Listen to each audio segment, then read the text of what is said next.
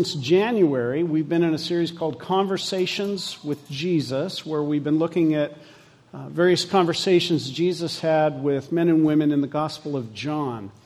Um, we're, we're nearly at the end of John's Gospel and uh, nearly finished with these conversations that John wrote down for us. Uh, if, if you've missed those and would like to, to catch up and see where we've been, of course, you can uh, listen to those online. They're preserved for probably not all eternity, but for a long time on there. So um, uh, you can do that if, if you'd like, either via our Facebook page or our YouTube channel. Uh, today we're going to listen in on uh, two conversations, really, that, that intersect around Jesus. Uh, one of those is the conversation between Pilate and Jesus, and the other is the conversation between Pilate and the religious uh, leaders. Um,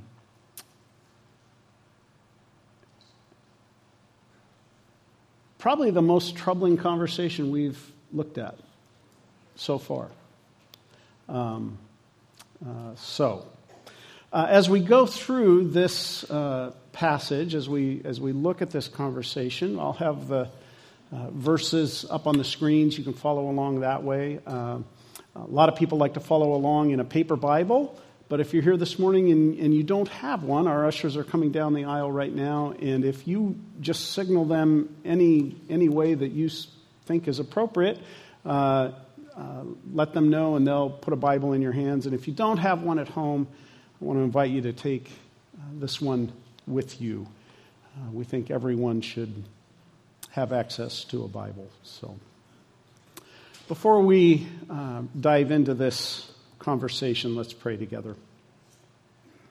Lord, we thank you that these conversations uh, have been preserved uh, for us by your Spirit uh, so that, not just so that we can look back and find them interesting, but so that we can hear uh, you speak as we have just sung.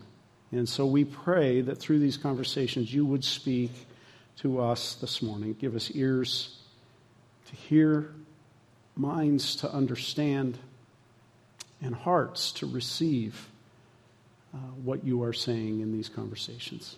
And we pray this in Jesus' name. Amen.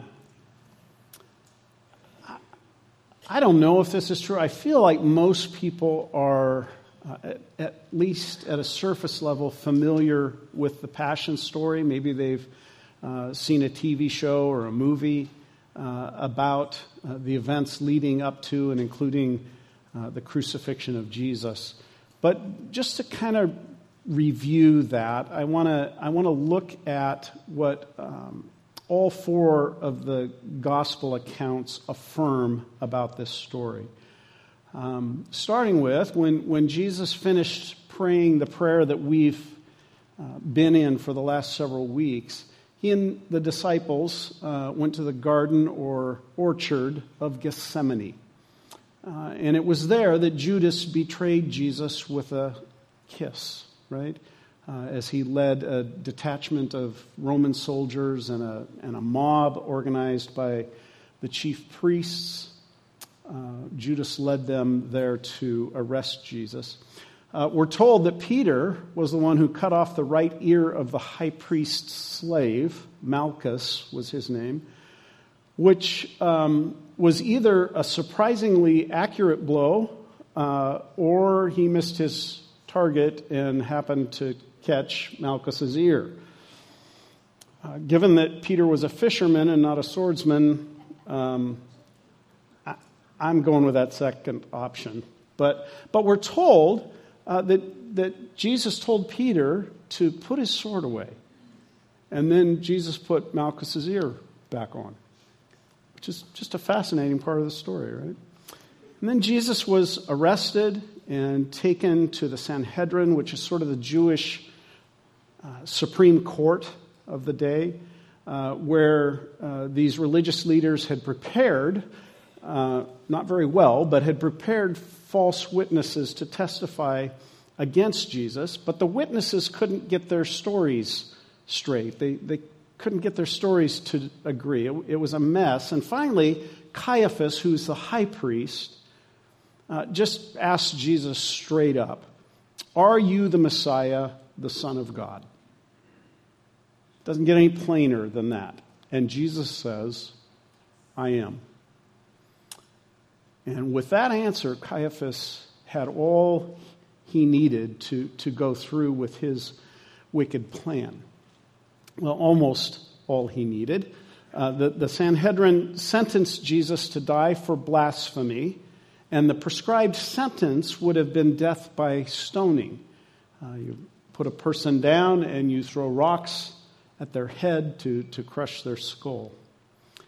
Uh, but since the Jews are under Roman rule, um, they can't execute that session, uh, sentence without a Roman court. So, very early in the morning, we're told, on what would have been uh, Good Friday, what we call Good Friday, Caiaphas the high priest and his mob take Jesus to Pilate who is the Roman governor over the region of Judea. Now, besides Jesus, uh, Pilate and Caiaphas are the two main characters uh, in this story today. So I want to take just a moment before we, we actually get into the text to understand uh, who, who these guys are. Uh, these guys hate each other, but they need each other. Uh, the, the, their relationship is, you might say, symbiotic or maybe even parasitic. Um, it's kind of creepy. Um, what, do, what, do I mean by that? Well, Pilate was the Roman governor, governor of Judea from about 28 AD to 38 AD. He was uh, brutal, uh, by most accounts, politically inept. Uh, he hated the Jews. Uh, by the time he was questioning Jesus, he had already had several very negative run ins with the Jewish community that he so detested. Uh, here, here are just a couple of them. He stole money from the temple treasury to build an aqueduct. Uh, that caused a riot. Uh, he hung flags around Jerusalem with Caesar's image on them and then, under threat of beheading, he attempted to require all the Jewish citizens to salute the flag and declare that Caesar is Lord. And they refused. And he, he eventually removed the flags. Luke records uh, that Pilate once slaughtered a group of Galileans during worship and mixed their blood with the blood of the animal sacrifices they were offering. Uh, and after this one, the, the Jews complained to Caesar, who then warned Pilate to, to back off on his persecution of the Jews or lose his governorship. Uh, the historian Josephus records that the last straw for Pilate was his slaughter of some Samaritan pilgrims who were ascending Mount Gerizim just a few years after uh, he had had J- Jesus crucified. He was then called back to Rome by Caesar Tiberius for these atrocities against the Samaritans. On Pilate's way to Rome, Tiberius died and Pilate disappeared. Uh, it is believed that he killed himself. That's Pilate. Caiaphas was the high priest in Jerusalem. Now, under Roman rule, this was an appointment made by the governor. Caiaphas had been appointed high priest in 18 AD and held the office for 18 years, longer than anyone uh, since Herod the Great, some 60 years earlier. Caiaphas held the highest position of honor and responsibility in the Jewish community. He was the head of the Sanhedrin, uh, the, the Jewish Supreme Court, as I said. Um, and, and the Sanhedrin, these 23, I think it is, uh, men were charged with deciding uh, the, the, the, really difficult disputes, legal disputes, uh, and rendering judgment on what punishment should be prescribed by the Jewish law. Their greater calling, though, was to serve as the shepherds of Israel. That's important. That was their main job, uh, caring for God's flock. And it was a job that they had uh, grossly ne- neglected. Uh, Jesus regularly spoke against these men for neglecting their duty as spiritual shepherds. Now, you got Pilate, you got Caiaphas, and these two are in collusion with each other. They are the two most powerful leaders in Judea, and they hated each other, but they also needed each other. Um, their, their dependence on each other was, was such that when Pilate was removed from office, Caiaphas that same year was deposed as, as high priest. Um, that's how dependent they were on each other. And as I said, apart from Jesus, these two shining examples of leadership and integrity are the main characters in our conversation uh, that we look at today. So we're going to pick up the story early on Friday morning when Caiaphas and his mob bring Jesus to Pilate. Again, they've already held their, um, their trial with Jesus, and they're bringing him now uh, to Pilate. Uh, we're in John chapter 18. Uh, that's on page 870 of the Bibles that the ushers handed out. We'll, we'll begin reading at verse 28. Then they brought Jesus from Caiaphas to the Roman governor's residence. Now it was very early in the morning.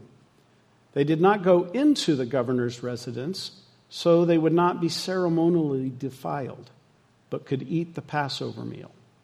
So Pilate came outside and outside to them and said, "What accusation do you bring against this man?" They replied, "If this man were not a criminal, we would not have handed him over to you." So, uh, Caiaphas and, and his group of 23 that, that made up the Sanhedrin have, have already pronounced judgment on Jesus, um, but they need the Roman court to, to rule on this. So, as the official Roman court is convened, this is the very beginning of it. Pilate asks them in verse 29, What charge are you bringing against this man? And at least at this point in the story, they don't say what that is. They seem to say that bringing Jesus to Pilate is evidence enough that he's a criminal. That should sound a little weird, right? No, that's not. No, what did he do? No, we brought him to you. That's, that's, that's enough, right? Um, I think the fact that Pilate had authorized his soldiers to go and assist in Jesus' arrest probably tells us that Pilate already knew something about this case, right? That's why they're elusive. They don't need to say anything. They've already told him what Jesus has done. And there's, there's a lot of wink wink going on here, right? Let's read on. Verse 31 Pilate told them, Take him yourselves and pass judgment on him according to your own law. The Jewish leaders replied, We cannot legally put anyone to death. Okay, this is also weird. Uh, remember, I said that the Sanhedrin couldn't execute the death penalty by stoning because they were under Roman rule, right? Well, here Pilate gives them permission. Take him yourselves, he says. Judge him according to your own law. Pilate just gives them a pass, a, a free ticket, permission to, to do whatever they want with Jesus. And we got to remember, Pilate's already been scolded by Caesar to back off on his harsh treatment of the Jews. Pilate wants nothing to do with this Jewish mob, nor with Jesus. But this bloodthirsty mob also seems to want nothing to do with Jesus. They want someone else to take the responsibility, right? So, where we might think that they'd be happy to take his permission and, and go and do with Jesus as they wish, um, they're not. So, what's going on here? This is kind of confusing. Well, it would be, except John adds this parenthetical comment in verse 32. He says, This happened to fulfill the word Jesus had spoken when he indicated what kind of death he was going to die. Three times in John's gospel, Jesus has said that he must be lifted up so that everyone who believes in him would be saved. He said it to Nicodemus in John chapter 3. He said it again in John chapter 12. In John 8, he says, When you lift up the Son of Man on a cross, you'll know that I am He. You, you, see, one of the things that we have to be aware of in this story is that Jesus is in charge here. Uh, Jesus said earlier in John's gospel that no one takes his life from him, but he willingly lays it down. Um, in Matthew 26, when, when Peter has cut the ear off Malchus, uh, Jesus tells Peter to put away his sword. And, and then he says, Don't you know that I could have called on my Father and he would send more than 12,000 angels to fight for me? That old song got it off by a couple thousand, but that's, that's okay. Right?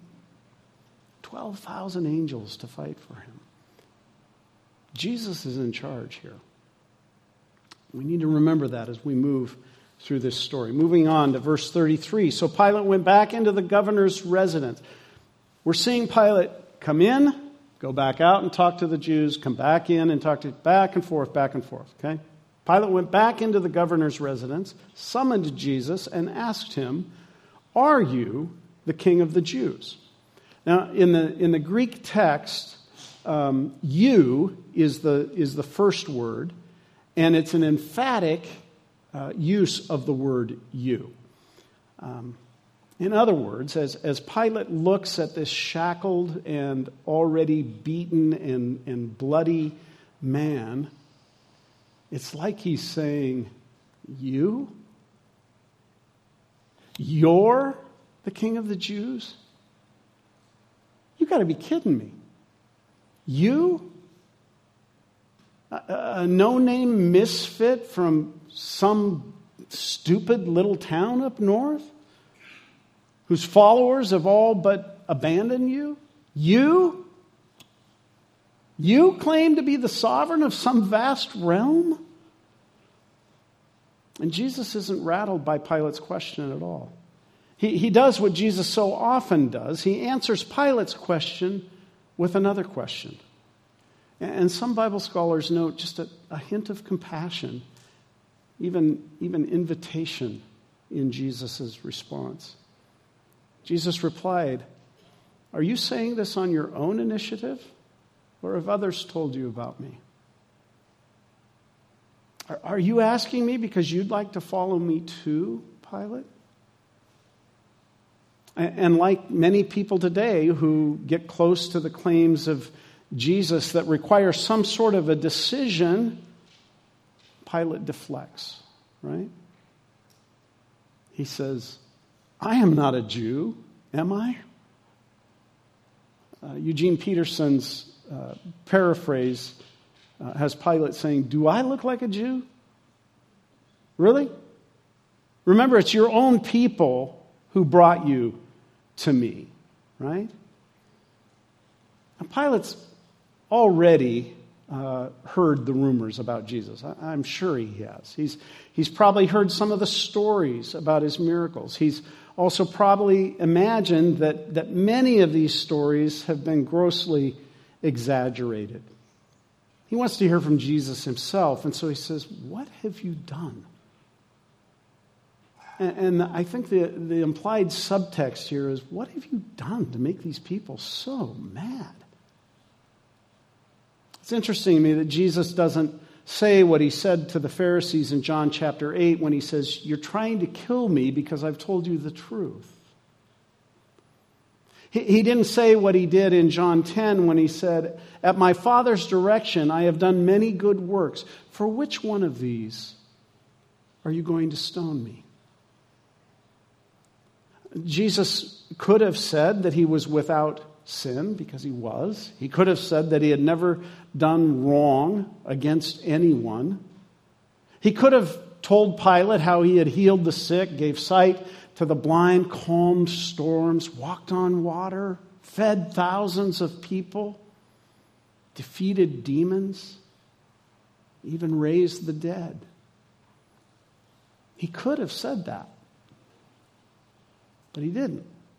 In fact, Jesus doesn't even answer the, the question that Pilate has asked right here What have you done? He decides instead to go back and answer Pilate's question about being a king. And so in verse 36, Jesus says, My kingdom is not from this world. If my kingdom were from this world, my servants would be fighting to keep me from being handed over to the Jewish authorities. But as it is, my kingdom is not from here. Jesus is, is basically saying, Look, Pilate, I know you're concerned about insurrectionists who will try to overthrow Rome. I'm not that guy. My kingdom isn't like the kingdoms of this world. You don't, you don't need to worry about me trying to take over the throne. My throne is from a whole other realm. Of course, Pilate doesn't get it. As, as soon as he hears the word kingdom, he can only think of one thing, and he says, Ha! So you are a king then. And Jesus' reply is interesting. He says, You say that I am a king. What does he mean by that? Well, I don't think he means something like, Those are your words, not mine. That wouldn't make sense since he's just talked about his kingdom, and kingdoms have kings, right? I think what Jesus is saying here is yes, I'm a king, but not like you think. You see, Pilate, the kingdoms of this world are all based on, on getting and, and keeping power. And the way you get that power is by doing or saying whatever it takes to get it. My kingdom, Pilate, is a kingdom of truth. We see this in our own day, don't we? We see politicians and, and, and, CEOs and even religious leaders doing or saying whatever it takes to get to the top of their respective ladders. And Jesus says, My kingdom isn't like that. My kingdom is a kingdom based on truth. And he says, Everyone who wants to be in that kingdom of truth listens to my voice. And again, there's this hint of invitation in what Jesus says. Pilate, aren't you tired of playing that game? Aren't you tired of pretending you're someone you're really not? Wouldn't you like to belong to the kingdom of truth? But of course, Pilate isn't listening. Uh, his, his famous response reveals that he has no interest in that. He scoffs back at Jesus. What is truth? And then he immediately leaves, which, which tells us that he wasn't really interested in getting an answer to his question, What is truth? Because, in fact, truth was standing right there in front of him. Well, when Pilate speaks to the crowd in verse 38, we have the first of four times uh, that he says to the crowd that he thinks Jesus is innocent. And, and, even though he finds no threat in what Jesus has said, he, he seems to taunt the Jewish leaders by asking them if they want him to release their king of the Jews. And they shout back that they want him to re- release Barabbas, who was a, a known revolutionary against Rome. And so Pilate goes back inside again and orders Jesus to be flogged. Why? He just, he just said that he thinks he's innocent. Why is he having him flogged? I think Pilate maybe thought he was going to teach Jesus a lesson and maybe satisfy, pacify these Jewish leaders Maybe if they saw him treating Jesus really harshly, they'd, they'd just back off. You know, Roman flogging, and I'm not going to go into detail here um, much, but it's gruesome. Uh, many of its victims didn't survive. The, the, flesh is torn away. Sometimes the victim's organs can be seen.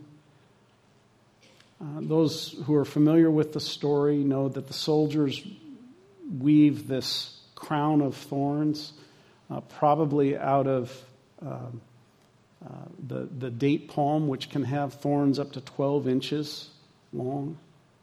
And they put that crown on Jesus' head. They put a purple robe on him. They, they put a reed scepter in his hand, and then they, they mock him, saying, Hail, King of the Jews.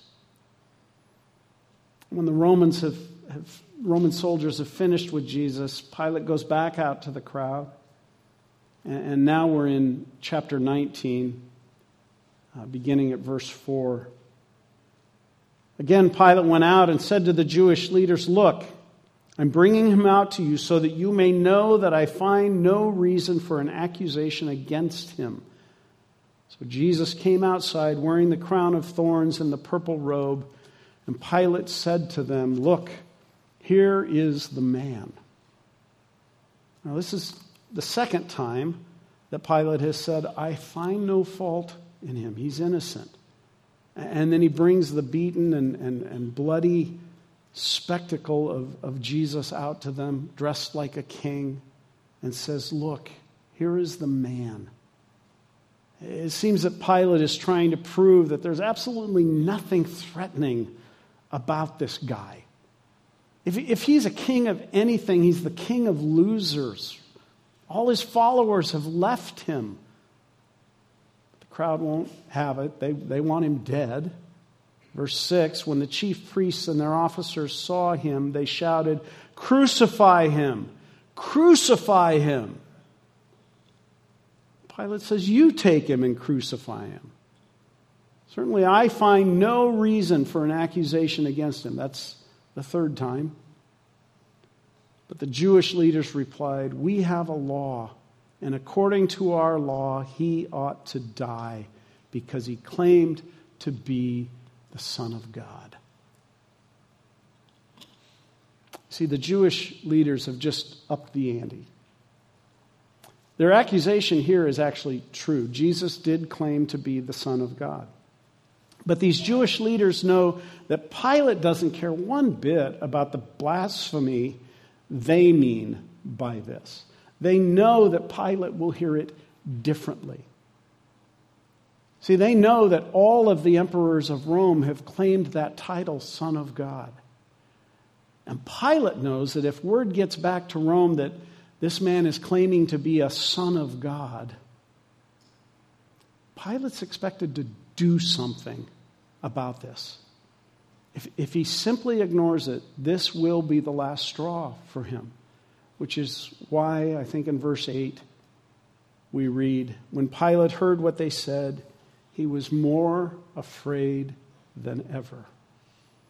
And he went back into the governor's residence and said to Jesus, Where do you come from? But Jesus gave him no answer. So Pilate said, Do you refuse to speak to me? Don't you know that I have the authority to release you or to crucify you? Pilate does what earthly leaders often do. He, he, he, flexes his authority muscles to remind Jesus just, just who is talking to him. Pilate wants to instill fear in Jesus, but Jesus isn't afraid, is he? He wants Jesus to know who's calling the shots here. But Jesus has news for Pilate. Verse 11 Jesus replied, You would have no authority over me at all unless it was given to you from above. Therefore, the one who handed me over to you is guilty of greater sin. This is a, another indication, I think, of what Jesus has previously said that no one takes his life from him, he lays it down of his own accord. Jesus wants Pilate to understand that there is an ultimate authority who rules from heaven, a, a capital A authority that all of the other tiny authorities answer to. And when Jesus says that the one who handed him over to Pilate is guilty of a greater sin, I don't think he's absolving Pilate of his own wickedness. I think he's saying that Pilate is doing just what rulers of earthly kingdoms always do. But Caiaphas, I think that's who he's talking about here. I don't think he's talking about Judas because Judas didn't hand Jesus over to Pilate. He betrayed him, certainly, but Caiaphas is the one who handed him over to Pilate. He's one of the shepherds of Israel. Hebrews uh, 13, 17 says that the shepherds who watch over God's people are accountable to God. James 3 1 says that those who teach God's people are judged more strictly. Terrifies me to stand here for that reason. Caiaphas was the highest religious authority in the Jewish community. And Jesus is saying that he is going to be judged more severely than even Pilate. Well, that's the end of Pilate's conversation with Jesus. Um, we're going to go a little bit further here because Jesus' words seem to have had an impact on Pilate. Verse 12 tells us from that moment, Pilate made every effort to release him. But the Jews shouted, if you release this man, you are no friend of Caesar. Anyone who makes himself a king opposes Caesar. So, as, as, soon as it becomes clear that Pilate really intends to release Jesus, the Jews play their, their most powerful card, their trump card. They capitalize on, on Pilate's insecurity in light of his recent reprimand from Caesar. They know exactly where his Achilles is. See, the friends of Caesar were this well defined, it's not this, oh, you're one of Caesar's friends, or you're not considered a. This is a well defined group of senators, knights, powerful men of Rome who, for one reason or another, had earned the emperor's favor. Pilate, as a Roman governor, would have been a member of this elite club called the Friends of Caesar. And if he releases someone who had claimed kingship, who considered himself a son of God, Pilate would undoubtedly forfeit his membership in the Friends of Caesar Club. And that, it seems, is the, is the deal breaker for Pilate. So, verse 13 tells us when Pilate heard these words, he brought Jesus outside, he sat down, Pilate sat down on the judge's bench in a place called the stone pavement, in Hebrew, Gabbatha. It was the preparation day for the Passover, and it was about six in the morning. Then he told the Jews, Here is your king. Pilate is taunting the Jews again, these people that he hates so much. He's, he's angry that he's in this situation at all. And when he announces, Here is your king, the crowd erupts again. Take him away! Crucify him! And Pilate taunts them again. Really? You want me to crucify your king? And then we, we have what I think are probably the six most disturbing words in all of the Bible. The chief priests' voices rise above the others as they shout, We have no king but Caesar.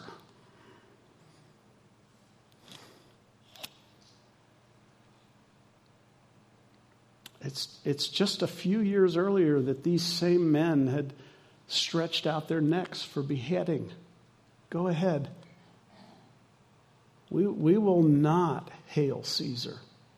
Go ahead, Pilate cut my head off. I'll do that before I'll hail Caesar.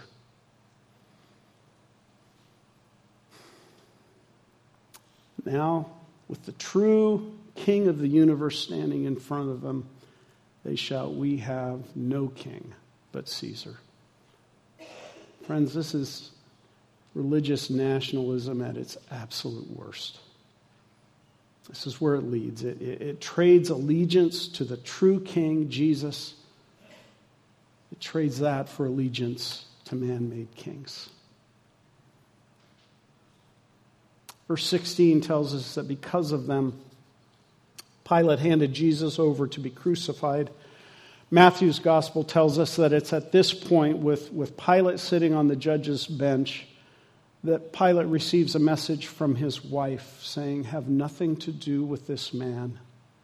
She's been having nightmares all night about him.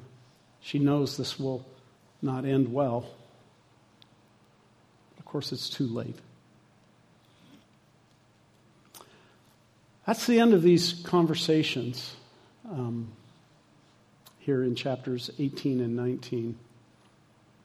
Uh, from here, Jesus will go to the cross.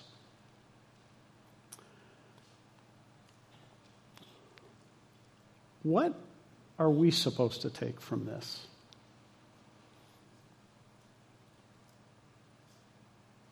Are we, are we just watching a bit of history unfold here? Or is there something more for us?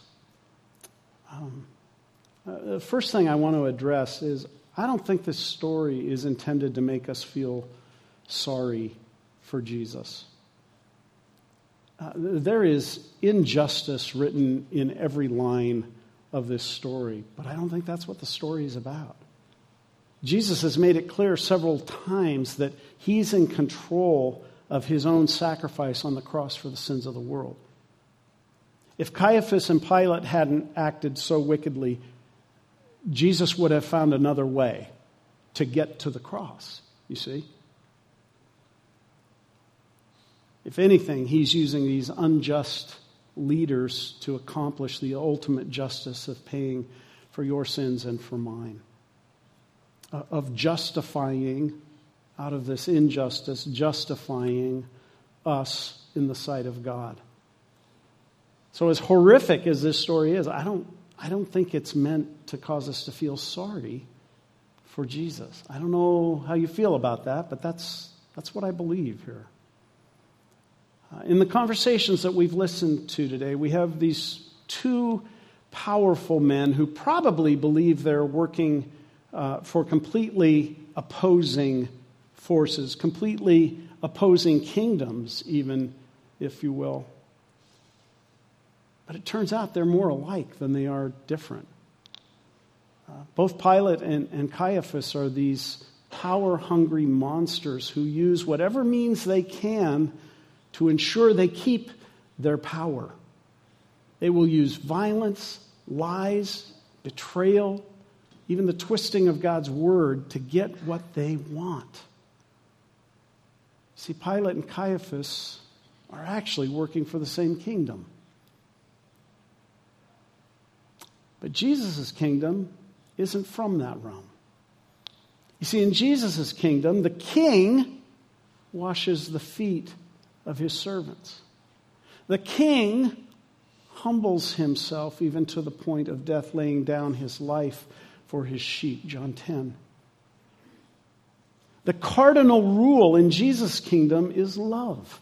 And he expects everyone in his kingdom to obey that law of love, which they can only do if they remain connected to him, the true vine. And as we listen to the conversations this morning, we're being faced, I think, with the same decisions that Pilate and Caiaphas were faced with. See, Pilate and, and Caiaphas both thought they were the ones questioning Jesus, didn't they? But the truth is, Jesus was questioning them. In fact, I, I titled my message this morning, Jesus Puts Pilate on Trial.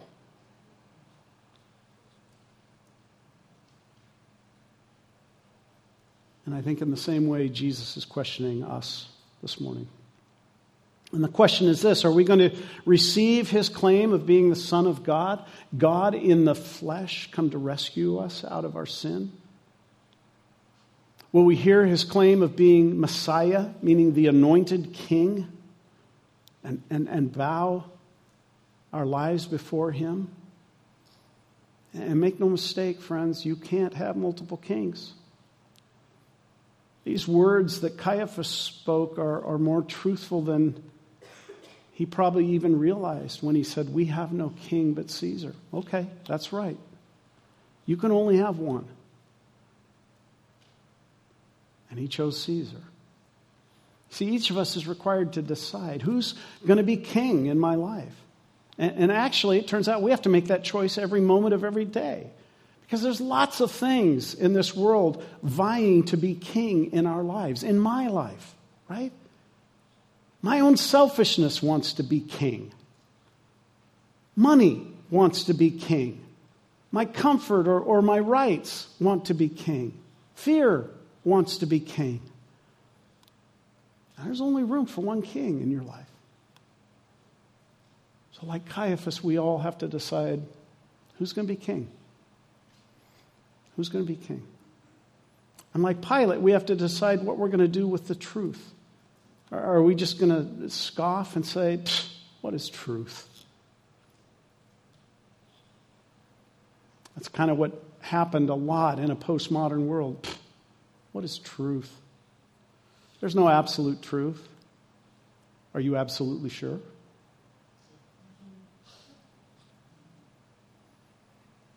Some of you are still exploring the claims of Jesus, and that's a really good thing to do, but there comes a time when you have to decide if what Jesus claims is true or not. I don't mean, do you think it's true? Jesus isn't presenting you with a list of propositions that you get to hold up and say, yeah, does that match my view of the truth, my truth? Jesus claims to be the very embodiment of truth. He is the truth. And it is only His truth that has the power to set you free. Plain and simple. In chapter 1 of John's Gospel, the very first conversation we listened to was between Jesus and Nathanael, and with very little evidence. As, as Jesus stood in front of him, something in Nathanael knew and he said, You are the Son of God, the King of Israel. In, in three of the four Gospels, we hear a Roman centurion at the f- foot of the cross say, Surely this was the Son of God.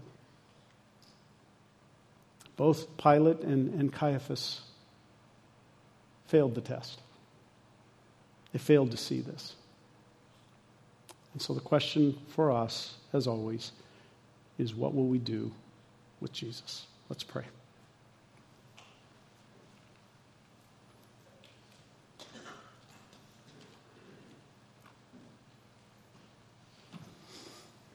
King Jesus, we want to acknowledge today that you are the name above every name. Uh, that a day will come when every knee will bow and every tongue will confess that you are Lord, not Caesar, not all the other things that claim to be king. You are Lord. You are King. My prayer is that we won't wait for that day when every knee will be forced to acknowledge that, but that we will willingly surrender to you as King we will receive your truth and walk in the truth that is you. Holy Spirit, help us to do that. We pray in Jesus' name. Amen.